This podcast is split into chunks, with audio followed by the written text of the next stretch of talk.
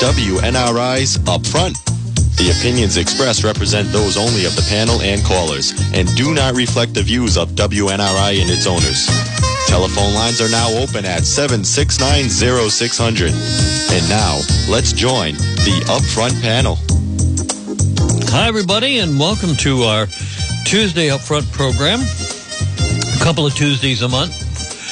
When there's a council meeting, there's um, a visit from one of our council members. Last Tuesday, we uh, chatted with uh, Valerie Gonzalez of the Woonsocket City Council. It was an interesting visit with uh, her. And uh, so this is one of those days where there wasn't a full blown city council meeting. And that means Tuesday is the day that we uh, asked Chris Boulay to join us, and he was able to do that today. And he is in studio right now, and his microphone's turned on. I mean, everything's ready to go. Good morning, Chris. Good morning, Roger. Good morning, listeners. It's great to be here. I guess I could have looked up on the website to see if there was a council meeting, but instead I took the lazy way and called you. Yeah, that's okay. I don't mind. It shows I'm keeping track of things, and that's a good sign. Anyway, welcome to our program, and it is a talk show. And let me tell you um, how to reach us. First of all, you're encouraged to participate if you have something that you'd like to talk about at 769 0600, 766 1380. Yes, uh, we take live telephone calls from listeners and pretty much on any topic. We have some topics too that we have uh, outlined for ourselves and we will bring up if uh, we uh, need to do that. And um, and we like to do that too. We like to have a few words to say also. But uh, that's one way to reach us 769 0600 or uh, across the uh, room here. I have this little screen, and it's tuned in into upfront at WNRI.com. So you can send us an email, upfront at WNRI.com, and we will acknowledge your email on the air. So now we are ready, and we'll have some commercials too along the way. And now we're ready to uh, begin our program for today. And please uh, feel free, if you have something to say, to say it.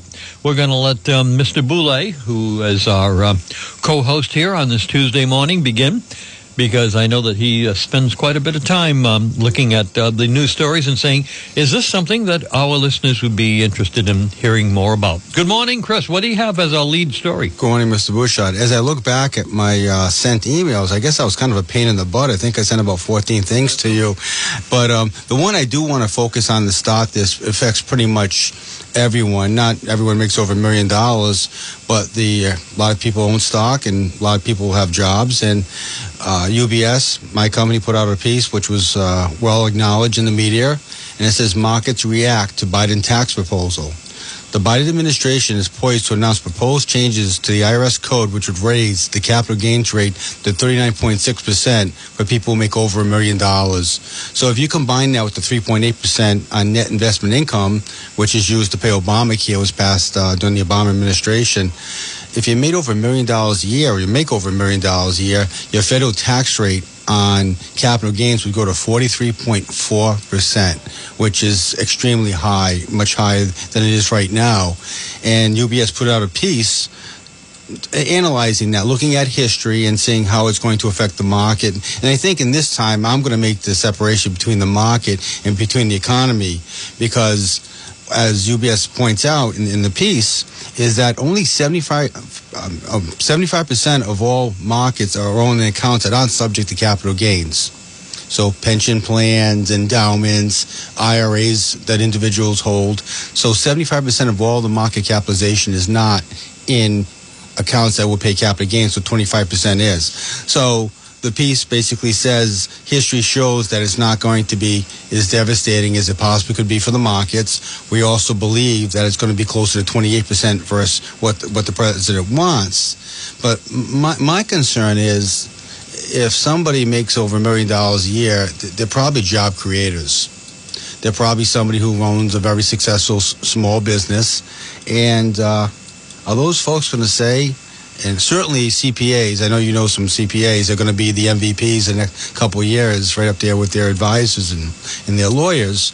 But are they going to say, well, geez, you know, keep me under a million dollars?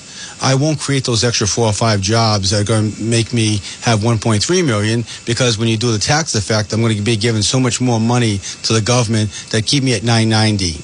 and I- and I think that's a real concern is that you're going to punish, uh, you know, you're going to punish capitalism. So there's the market standpoint, which we analyze and saying history shows us that there's not enough activity in the market uh, versus non-taxable stocks and, and transactions that it, it should be okay for the market. You're not going to see a market collapse or anything really funky.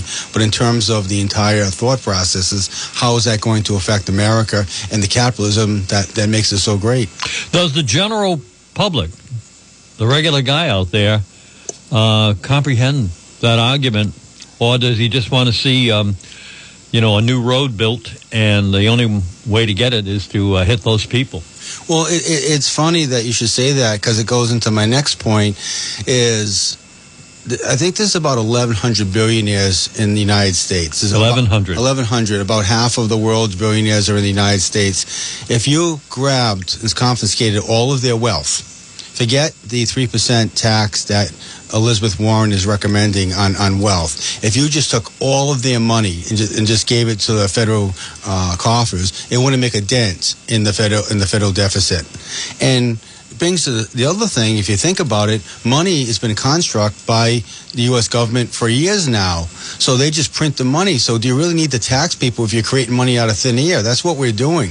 We're running incredible deficits. So do you want to raise taxes?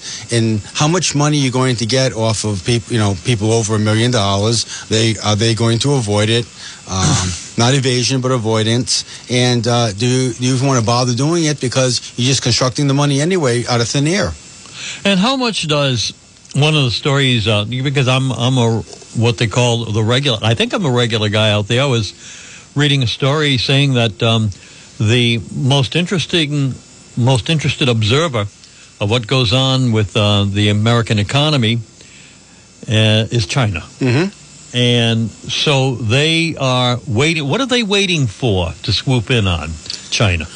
Well, um, as, as I've highlighted, which is you know public information, is that we have the world's largest economy. Our economy is about twenty-four trillion dollars.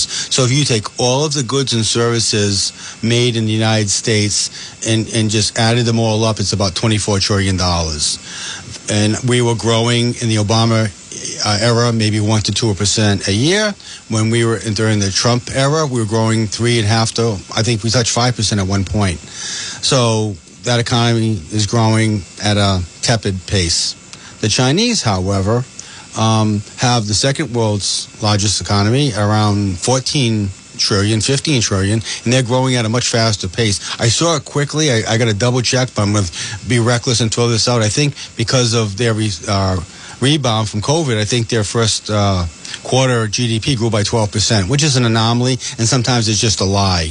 But if you take their numbers of 6 7%, even if they're 5%, they're gaining on us. And eventually, they could be the world's largest economy. So if you got one investment that's um, $25,000 and it's growing at 2% a year, and then you've got this investment here at $15,000 that's growing at 7% a year. Well, at a certain point, the $15,000 is going to be worth more than $25,000. And that's what I think they're waiting for. And the only way you can compete with the United States, if you don't want to do it militarily, is economically. And then you look at the sanctions we have against Russia. Russia's economy, I think, is three to four trillion dollars, maybe, and we just push them around like like like we're bullies. So when they do something wrong, like interfere with our elections, uh, we punish them, whether it's the Biden administration or whether it's the Trump administration or, or the Obama administration. I guess I guess I just said the same thing, right? The Obama administration and the Biden administration. But we just push them around and have sanctions uh, against them. Um, when it comes to China, they interfered with our election in the worst possible way with the COVID 19, and we stand by and do nothing. So, economically and militarily, China is going to be and continues to be the biggest threat uh, to the United States by far. I just wanted to mention something about my um, weekend trip uh, that's um, uh, on the fringe of what we're talking about. Anyways, talking about the economy. So I was in um, Dearborn, Michigan over the weekend at the Henry Ford Museum. But what was interesting is that the Henry Ford Museum is right across the street from the uh, Ford manufacturing plant in Dearborn that makes the Ford F 150 Mhm. uh, truck. Yep. But um, the thing that I thought you would be interested in that I thought about was in the Dearborn area. I if I saw a thousand cars, 990 of them were uh, either Ford or Chevrolet. I've never quite seen. I mean, I understand why. I mean, we're right in uh, Detroit is 11 miles from Dearborn. Uh, you're right in uh, the Ford World headquarters is in Dearborn. I don't know. Maybe maybe they give cars away to all the employees. I don't know exactly what it is. But we were in a parking lot, going through a, a supermarket parking lot, and I decided to count the number of Fords, not Chevrolets or Chryslers, although there's plenty of those in um, in there. I hardly ever saw all weekend long I mean, I was looking for them. I was looking for an Elantra or I was looking for a Toyota. I couldn't find one, but I was in this parking lot of a supermarket and I said, I'm going to start counting. And I counted. Now, this is just Ford before I got to a Chevrolet. Uh, one, two, 13 Fords in a row before I finally hit a Chevrolet. And then I hit a Chrysler 300 and then another Ford, but I couldn't find in a supermarket parking lot. Uh, I must have looked at a hundred uh, hundred cars.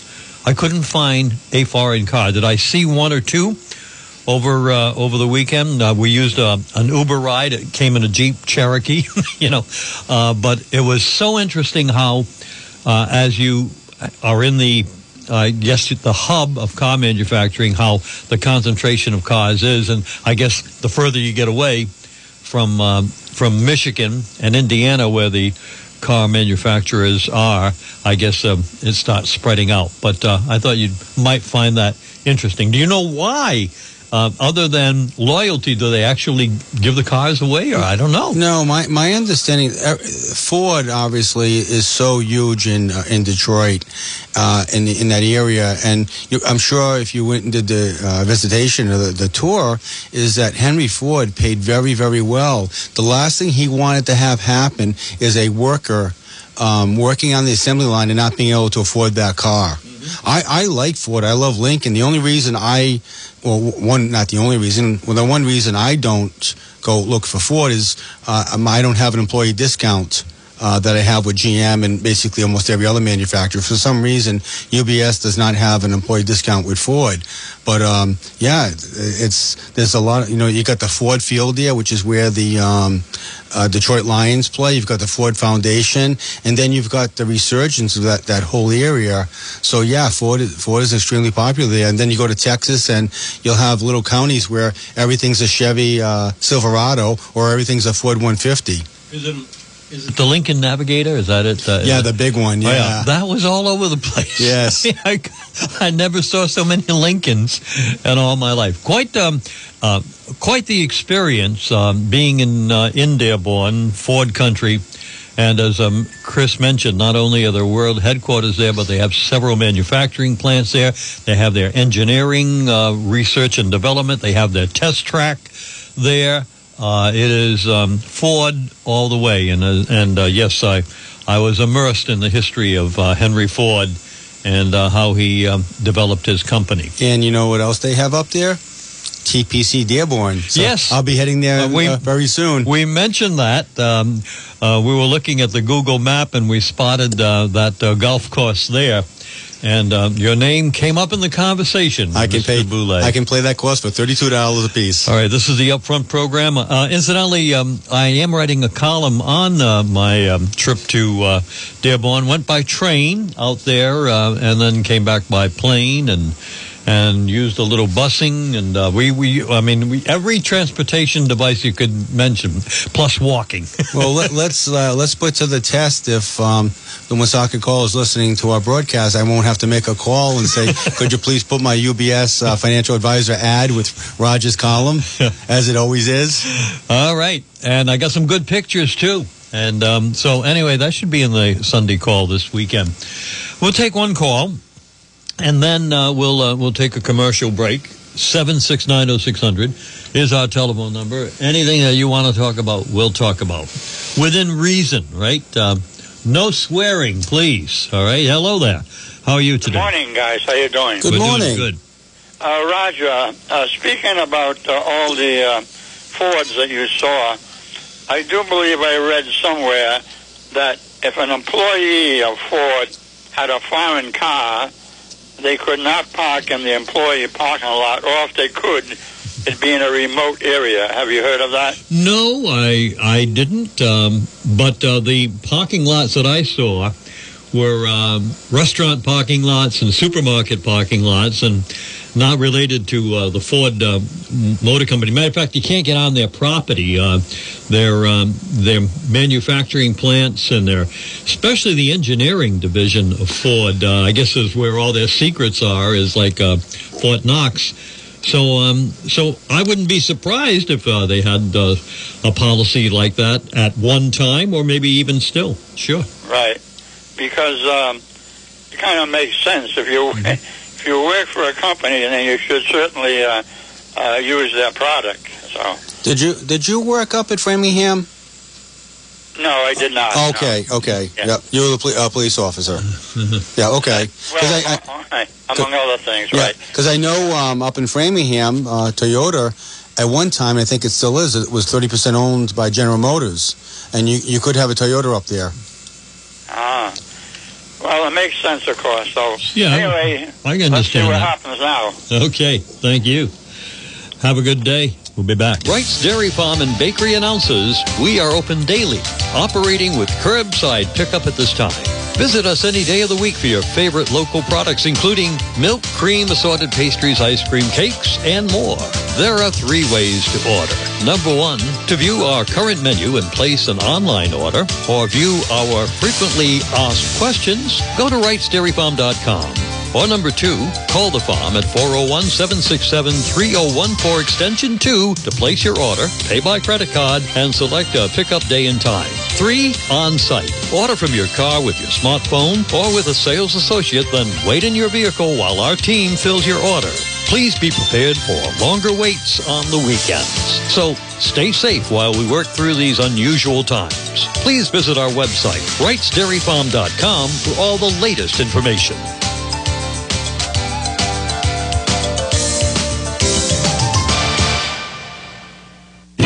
The ambiance, the food, the friendly service when you visit Ciro's downtown. Our popular French onion soup, grilled flatbreads served three ways, burgers and sandwiches to please, and our main plates led by the marinated steak tips. Open Tuesday through Sunday, reservations encouraged. 769-3330. Takeout always available at Ciro's. Hi, this is Gina Savini, inviting you to join us at our family-owned businesses, Savini's or Ciro's, perfect for any event. Kayer Kosher, your accounting, financial planning, tax preparation, and business consulting services of Woonsocket and Warwick. 600 Cass Avenue, Woonsocket, Jefferson Boulevard in Warwick. Call us locally at 766-8100. Remember, outside of the tax season, we do planning for business, individuals, and families. We're Kayer Kosher. We're certified public accountants. Again, our local number, 766-8100. And remember, having Kayer Kosher to consult with on your personal financial situation is like having all the right answers.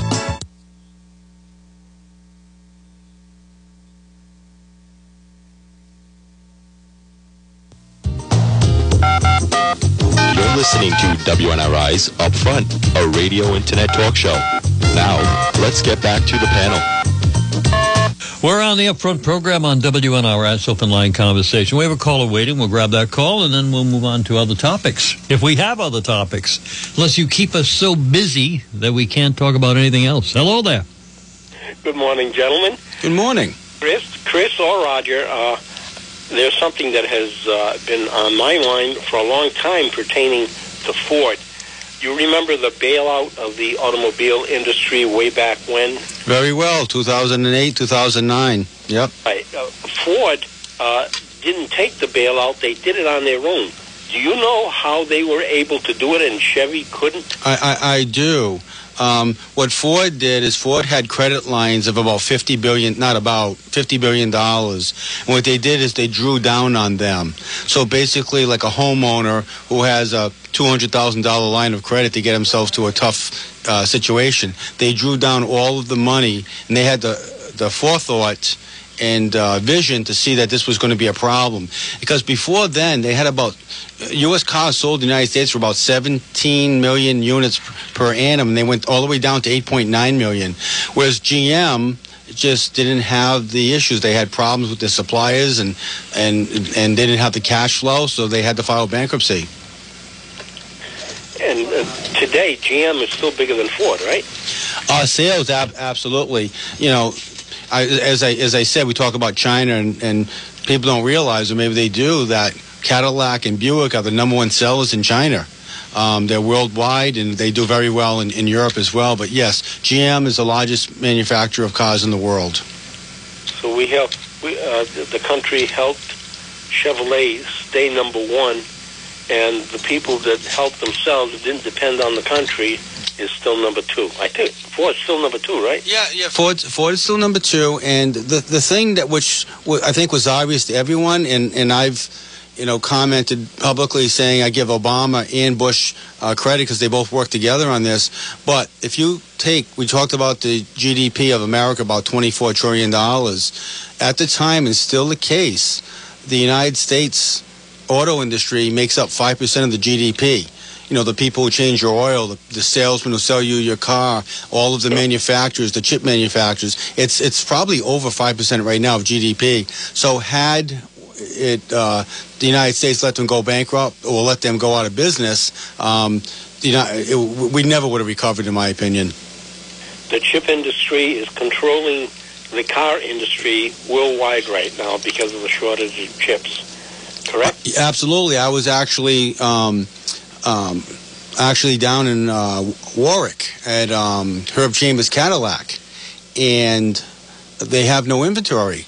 It literally looks like they're going out of business. So uh, there's a salesman I've been dealing with there for years, and I gave him a call because we were talking about stuff, and um, he said, "No, we're we're fine." He goes, "We ha- we have no cars." He goes, "Maybe three weeks, but it's a direct effect of the chips. There was no, there was a shortage of chips, and therefore you can't sell those cars because everything runs on the computer chips in the cars today, as you know." Yeah, hopefully there's a lesson learned there. We cannot depend on China 100% of the time. They're, they're going to uh, hold us up, up against a wall eventually, and they're probably doing it right now. And we just don't realize it. But, uh, you know, we need to make the chips here in this country. You, you, you- raise a great point because last year or the year before, China had commented um, that 90% of the generic drugs sold in the U.S. are made in China and they were going to actually hold them up. But a company that does have incredible vision, and I, I think I talk about them weekly, sometimes bi-weekly, is Apple.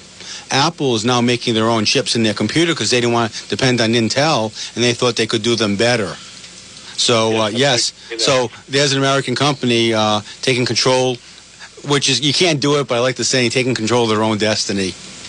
Yeah, hopefully they'll be able to do the same thing, not just with the chip industry for automobiles, but in a lot of other things, so that this country wouldn't be so dependent on China. Do you have any scoops for us about the city? Anything going on that you want to talk about? I can just say uh, that things are going good, and we're going to be happy at budget time.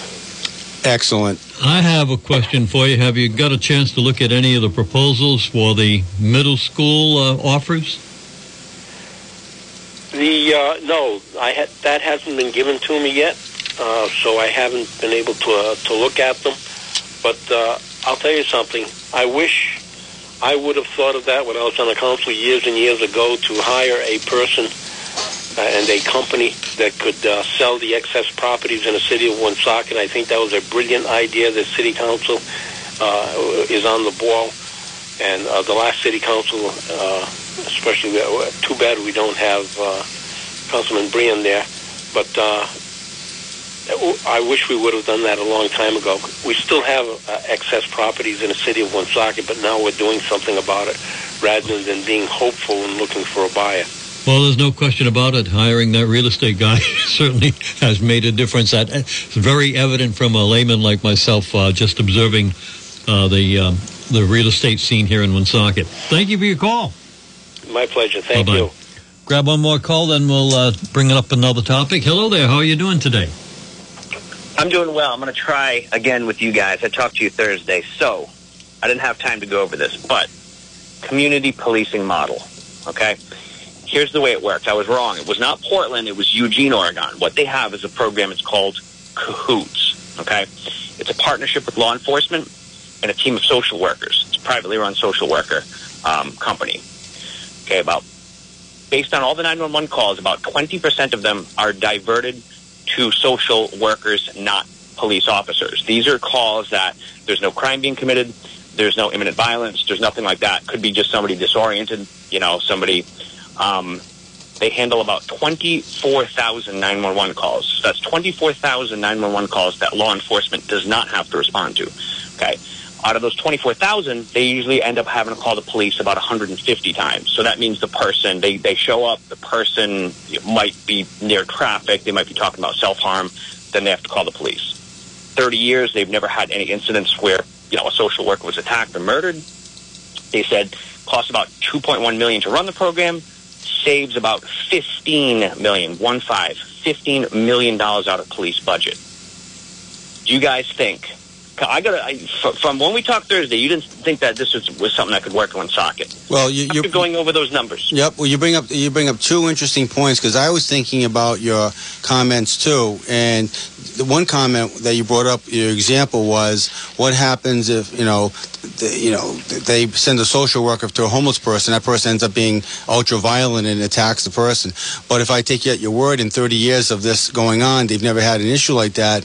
Um, you, you know that, that there, there's proof of the pudding because you don't want to react to things that probably didn't happen, but so many of those issues where okay you're going to check on this person ends up being violent. If you're saying they've never had an incident i find that hard to believe but i'll take you at your word.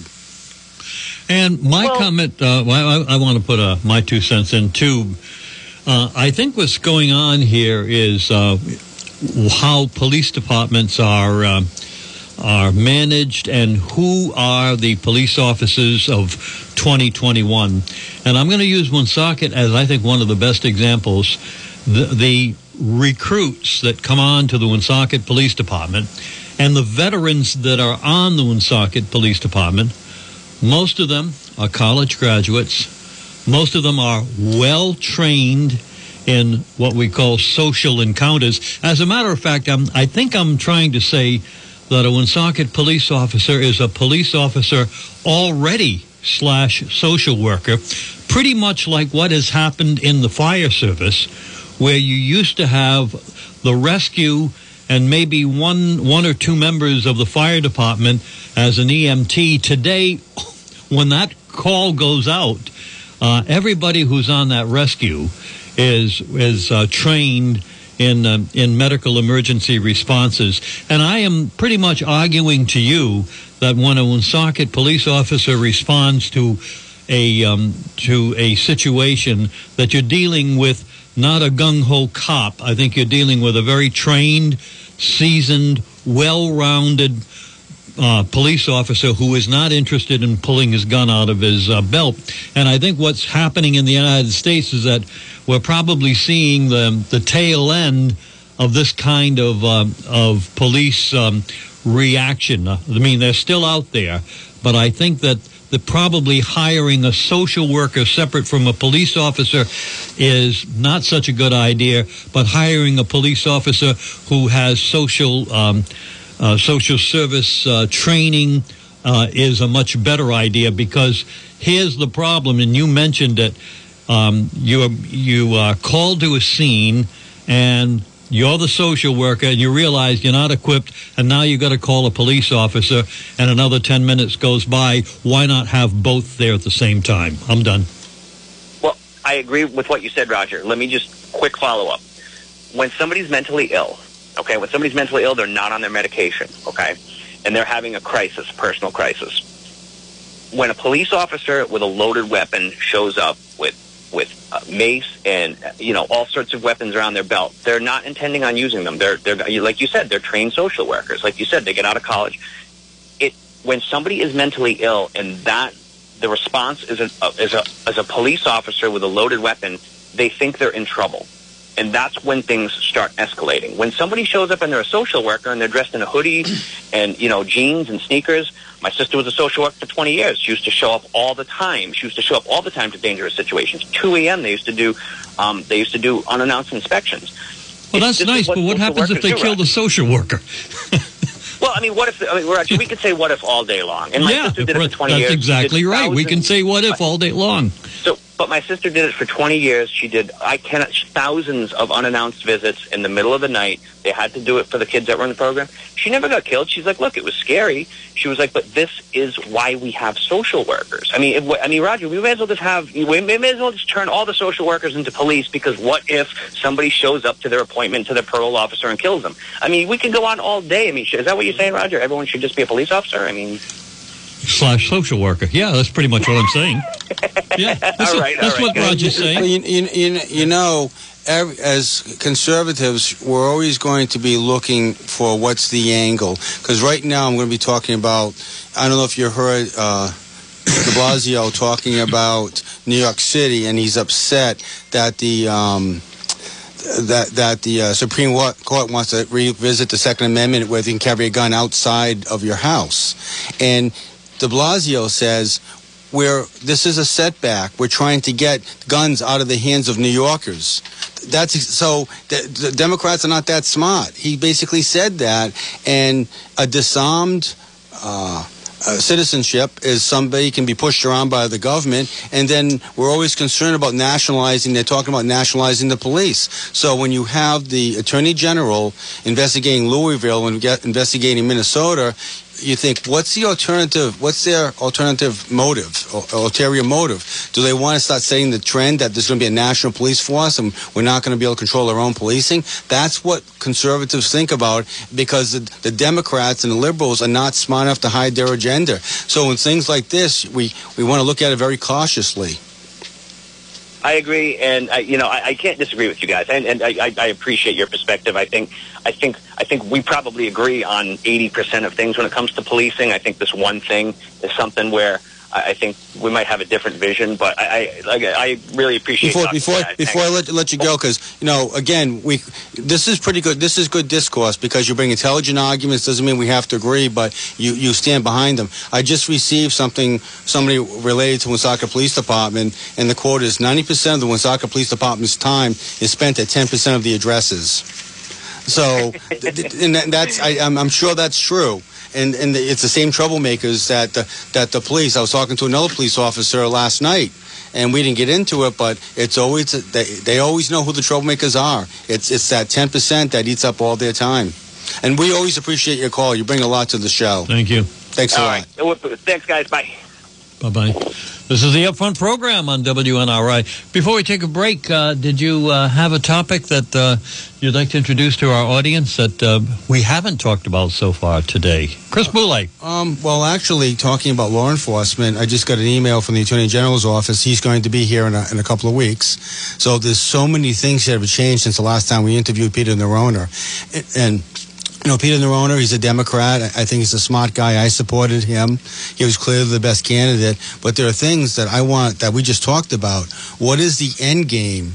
You know, he's looking at it from law enforcement, and I'm really concerned that they're trying to take away they, being the liberals, trying to take away our guns and then tell us we're going to take away the police and only the wealthy and well connected are going to have security.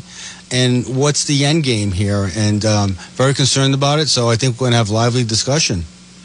All right, let's grab another call here in the Upfront program. Hello there. How are you doing today? Hel- Hi. Hi.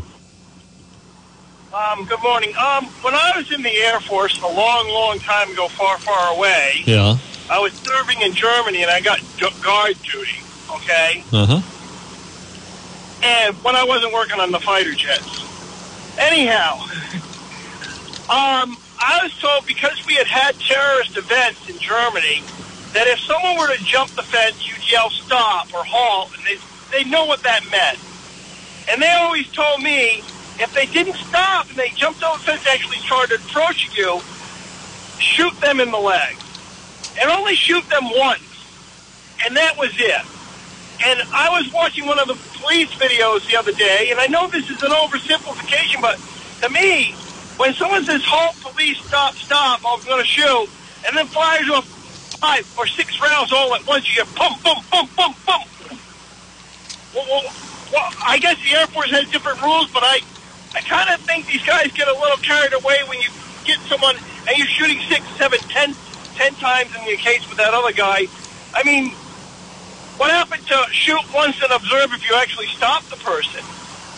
But you you understand that in the United States, the police have about 60 million encounters with, with citizens. And the 90, 95% of them or more uh, are no issue. And then they talk about Black Lives Matter. There's only about 15 or 16 out of those 60 million interactions where a African American or minority person was shot. So I, I think where the narrative that the media is focusing on is those things. But if you think about the 60 million interactions that are happening throughout the country with a, with citizenship of 345 million, then I, I think maybe it puts things more in perspective. But I, under, I understand what you're saying, but they're focusing on those one issues that uh, that and you don't see the other issues. Maybe how you would have handled it. You know, shoot him in the ankle. Well, and, and I understand what you're saying too, but it, it makes me wonder: Are we really down to the minimum amount of, of situations that we can expect this way? Have we really got all the training in place? Are, are we seeing the, the a, such a small amount that there's just no way to correct anymore? Well, also, also too, to, to go back to, to your point, is in New York City, police officers are retiring in droves. They're changing careers. Um, maybe one of the reasons why you didn't stay in the Air Force is, you know, you, you wanted to, you know, build a bit a better future for yourself. You didn't see yourself as, uh, you know, at the, at the top of the Air Force. You wanted to, you know, have the career that you have. So if we start disincentivizing police officers to become police officers, we're going to have a lower grouping uh, uh, access to, to uh, fewer and fewer people. As I said last week, um, 20 years ago, there'd be a couple of hundred people wanted to be a Woonsocket police officer. Now they're begging people to become. We're, getting, we're, we're going in the different direction, and we're causing our, the issue that you're discussing by just verbally and abusing uh, and, and uh, making the police seem like the enemy all the time. I agree with that point also. All right, I, I'm going to let it go there. Well, we always, again, we always appreciate your call. You, you bring a lot to the table, and uh, I, someday I'll know like 10% of what you know about nu- advanced nuclear power. Thank you. Thanks for the Have call. a good day. Bye bye. You're on the Upfront program. You're on WNRI. You're a few minutes away from a break. I want to uh, cover other topics as uh, we move through the morning, uh, and certainly a variety of them have arisen.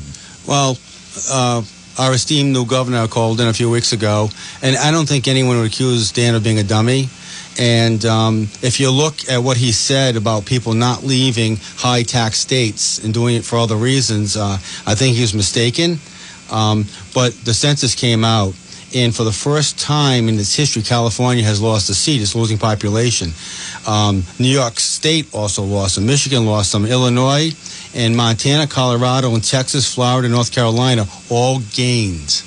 What's happening is people, you know, do you know what the uh, state income tax is in Florida? None. There's right? none. Right. Right. That, that was a fact or crap question. All right. Let me- hey, I survived it. Let me give you a fact or crack uh, question number two. What is the uh, income tax in Texas? The state income tax? None. Correct. So, you know, in North Carolina, and we're going to talk about this, Apple is moving to North Carolina. They're investing a billion dollars. If I was uh, officials of California, I'd be very, very concerned that they're just going to get the hell out of there. So, the states that respect your rights, are better run, have lower taxation, are gaining. And I just think that's great for America. And I am probably in the vast minority. I'm not sure it was in our best interest to have to keep us our, our two seats in Congress. No. In Rhode Island. I, I would have been very satisfied with losing a seat. Yep. We've proven that we Very don't- satisfied. We don't know we're our own worst enemy. When when Judge Flanders doesn't replace uh, Sheldon Whitehouse, and there's nothing needs to be more said about Sheldon Whitehouse. He, I guess I will. He's an embarrassment to Rhode Island, and and Well, he's like John Kerry. He's like John Kerry, yes. We can talk about him later too after the break. But um, if we're going to not vote in Flanders and we're going to put Whitehouse back in, maybe we should just have uh, the minimum. There's a business in Woonsocket, uh, relatively new business, uh, maybe six, seven weeks old. And uh, it's um, a place where uh, if you have a home and you, you need it uh, updated with uh, whether it be uh, whether it be um, window dressings and so forth, you found it. Interiors by Glow is not your ordinary interior decorating store. She offers handmade scented candles, stylish modern home decor accents, artists' creations, handcrafted art pieces from India, Morocco, and Nepal, and tableau decorative grills. It's a new concept in decorating living spaces. Want to freshen up your outdoor living spaces? Want more privacy, but fence is not an option? Glow can customize your outdoor living spaces to make them more functional, stylish, and comfortable. Featuring an indoor-outdoor fabric line from Italy, guaranteed not to fade for up to eight years, and is mold and mildew resistant and soil repelling. Tableau decorative grills offer privacy, come in several designs, and can be customized for any shape and size. Glow's 100% natural scented candles. Glow's 100% natural scented candles include citronella, fresh flowers, fruits, nature, and clean, fresh scents of spring. Visit Interiors by Glow, 275 Social Street, Woonsocket today and tell her you heard the ad on WNRI. She's at the store on Thursdays and Friday, 10 a.m. to 6 p.m., Saturday and Sunday, 9 a.m. to 3 p.m., or by appointment. Call her at 766-0106 or visit her Facebook page or online at interiorsbyglow.com.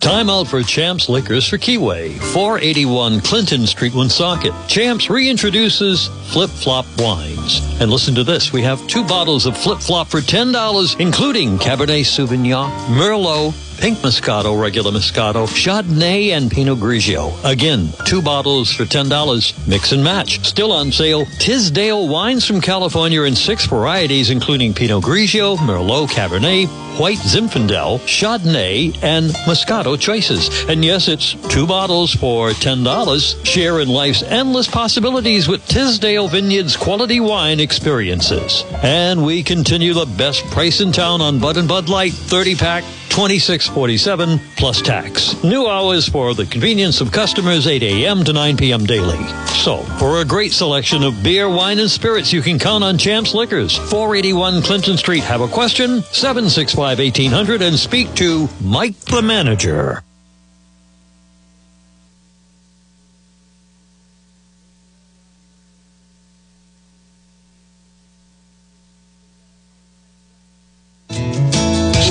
Celeste Benjamin of the Benjamin Insurance Agency. Celeste, you provide a wide range of services there. Most of our business is providing home and auto insurance. However, we feel the most important thing to insure is people. Everyone insures their home and autos, which are objects. Only 57% of Americans have life insurance. You may get into a car accident, you may have a claim on your home, but life insurance is a guaranteed payout for your family. We are here to help keep your family going. Our family serving your family. And Kara Benjamin? My mother, Celeste, will help you plan for retirement and assist you with protecting your family by providing life insurance. The Allstate Benjamin Agency, 125 Eddie Dowling Highway, North Smithfield, 765 5000 for the protection you need, the service you want. Across from CVS at Dowling Village. Serving Rhode Island and Massachusetts. You're listening to WNRI's Upfront, a radio internet talk show. Now, let's get back to the panel. Roger and Chris covering a lot of ground today on the Upfront program, and we'd like to hear from you. If there's something you'd like to talk about, well, here is a telephone number 769 0600 766 1380. One of the things I've been remiss on, Chris, I haven't checked our um, email here, make sure that uh, haven't missed a question. And um, the reason I didn't see any is because I was looking at Larry Poitras's email. I had the wrong wrong account open. I'll check that in uh, in a few moments. All right. Um, um, let's see. One of our uh, listeners. Um, uh, well, uh, I'll I'll read the email to myself and then I'll, I'll get back to um, to what it's about. I want to know what I'm talking about first. What else, Chris? Well, there was an interesting ad in the Valley Breeze today. It's a full page ad, and I guess I was uh, asleep at the switch because it's been running a lot. But it's from a Rhode Island based dealership that reminds Rhode Islanders that if you buy a car in Massachusetts, uh, the sales tax stays with the state. So right now, on new cars, about 2,500 Rhode Islanders cross the border and buy used cars in Massachusetts, and about 500 Massachusetts residents cross the border and buy cars in Rhode Island. So this person, the owner of the dealership, makes the case that Rhode Islanders are losing about 150 million dollars per year in total sales tax revenue. So it's an interesting point, but I mean, do I want to tell people in Rhode Island that they should do business with me because and don't do business with a Massachusetts financial advisor because they pay income tax in Massachusetts? Um, I, I, think you have to um, have a better argument than, than, that.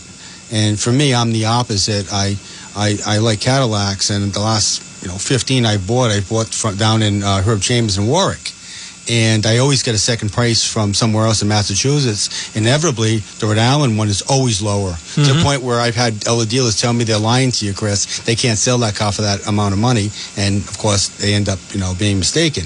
But that's a personal decision, so that's what I wanted to say. It's not a compelling argument for me that I would want to buy a car anywhere. I think you want to buy where there's the best service, the best sales, the best price, and and what have you. And so I just thought it was uh, kind of a hollow argument. And price is not the only factor. No. it's just one um, one thing uh, to uh, consider. It's pretty much like um, whether you're moving down to uh, Texas or Florida.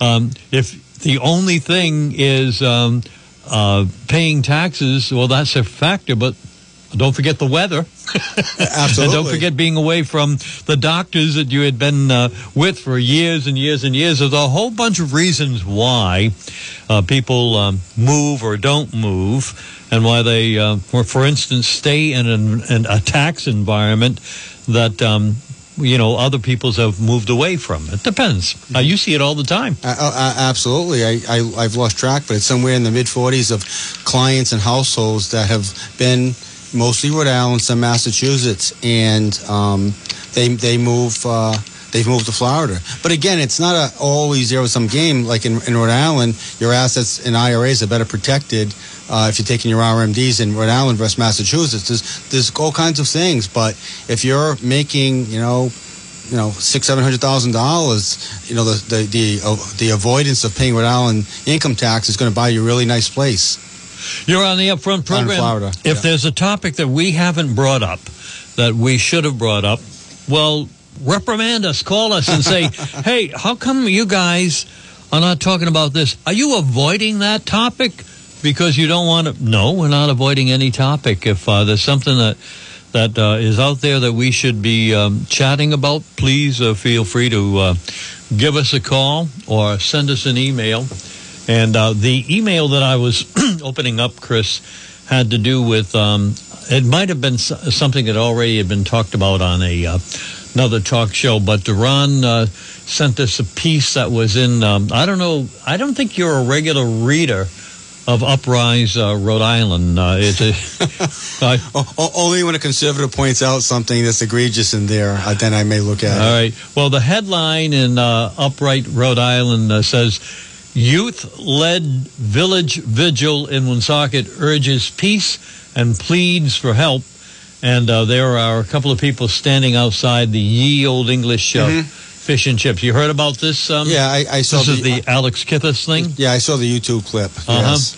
So uh, what a could you summarize um, uh, what um, what maybe uh, you you learned from that, or didn't learn anything from it? Well, there, there was a lot there was a lot of public swearing, mm-hmm. and the the uh, synopsis was that uh, he and I guess others were tired of um, the police officers killing people of uh, brown and black color. Mm-hmm. And I would submit to Alex and anyone else who wants to call and de- debate it. There's about eight, 15 to 18 situations like that around the, the country every year, and there's about 60 million interactions uh, by the police. And if you if you have a situation they're, they're few and far between, and 99.9% of the cops are, are, good. And there was a situation last week, I don't know if we talked about it, where Black Lives Matter, where a uh, individual was shot by the police, and the thought was, a mistaken thought was that person was a person of color. So they were protesting until they found out it was a white person, and they left. So stuff like that just kind of hurts their credibility. And you just you know facts don't care about your feelings. You can have your feelings that this is egregious and going on around the country on and on and on. But if you believe the statistics from the government and the government is the one trying to direct this but there, the, these instances are few and far between. And then you have another situation where this young girl is going to be stabbed to death by another young girl, and now they're blaming the cop. And LeBron James calls him out Yeah. uh, with with his millions of followers and saying he's going to you're next and doxes him. Um, it- it's out of control, and race is always thrown into the pot to dis- to dissuade us from the real issues dividing America. If you miss hearing the words of uh, Alex Kithes because he was not reelected to the Woonsocket City Council, I'll give you a few words. We need to build power and we need to transform our community, said Alex. We need you to run for office and get involved with local and state campaigns of people who actually give a damn. And we need you out in the streets making noise and making the establishment uncomfortable enough that they're forced to respond to our demands for justice. Words of Alex Kithes, as reported in a, uh, I guess you would call it a uh, online email site that um, is um, not conservative. We'll put it that way. And um, so anyway, uh, Alex is out there, and so are a whole bunch of other people uh, from a local group. Uh, it's called the Blackstone Valley. Uh, let me get the right name of uh, of it. The Blackstone Valley. I will get the right name. I just can't find it right but now. we, we, we should also underscore Advocacy Center. if, if that's what they believe and that's what they believe, this is America and they have a right to protest. They have a right to discuss these issues, but they also have a right to take a step back and realize that statistically, th- this is a non event.